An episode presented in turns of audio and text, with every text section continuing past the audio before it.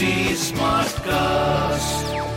You're listening to a Hindustan Times production brought to you by HT Smartcast. Good morning. You are listening to Masala Bites, HT City Daily News Wrap, your one stop podcast for all the daily news from the world of entertainment and lifestyle with me, Mallika. Vivekanand Oberoi may be more prepared for the lockdown this time around, but the second wave of the COVID 19 pandemic has been bringing him distressful images from last year.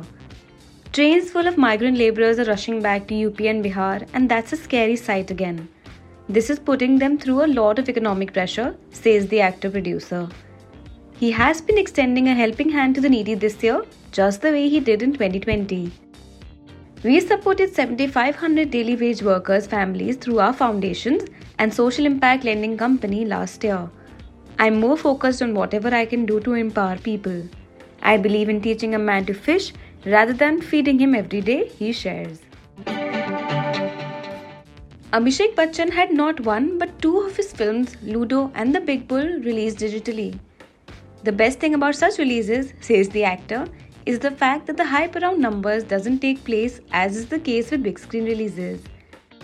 Earlier, traditionally, the film's trailer would come out 6 to 8 weeks prior to its release. Now we get a shorter window.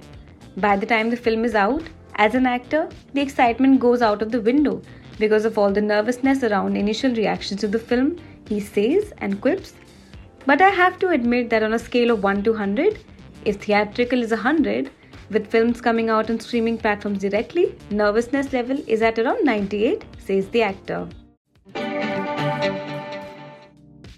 Actor Vipin Sharma recently got a call for an ad shoot that is scheduled for some time this week in Mumbai, which understandably angered him. I got a call from this casting director and I was furious and upset. At a time like this, how can anyone even think of shooting? I was angry and started screaming that there are people willing to put lives of others at stake, he rose. Stating that there's no insurance coverage in place, he adds, If somebody contracts the virus and dies because of the shoot, who'll take the responsibility? Sharma now shares that the said shoot has been called off. I am happy that they listened to me. I have also told all my friends to report such incidences, he asserts. To read more about the news briefs I shared, please pick up a copy of Hindustan Times today. If you don't have access to a physical copy of the paper, please log on to www.paper.hindustantimes.com and read the stories. Do like and follow us on HT Smartcast. We're present on Facebook, Instagram, and Twitter. To collaborate, write to us on podcast at the rate hindustantimes.com and to listen to more podcasts, log on to htsmartcast.com. Thank you. This was a Hindustan Times production brought to you by HT Smartcast. HT Smartcast.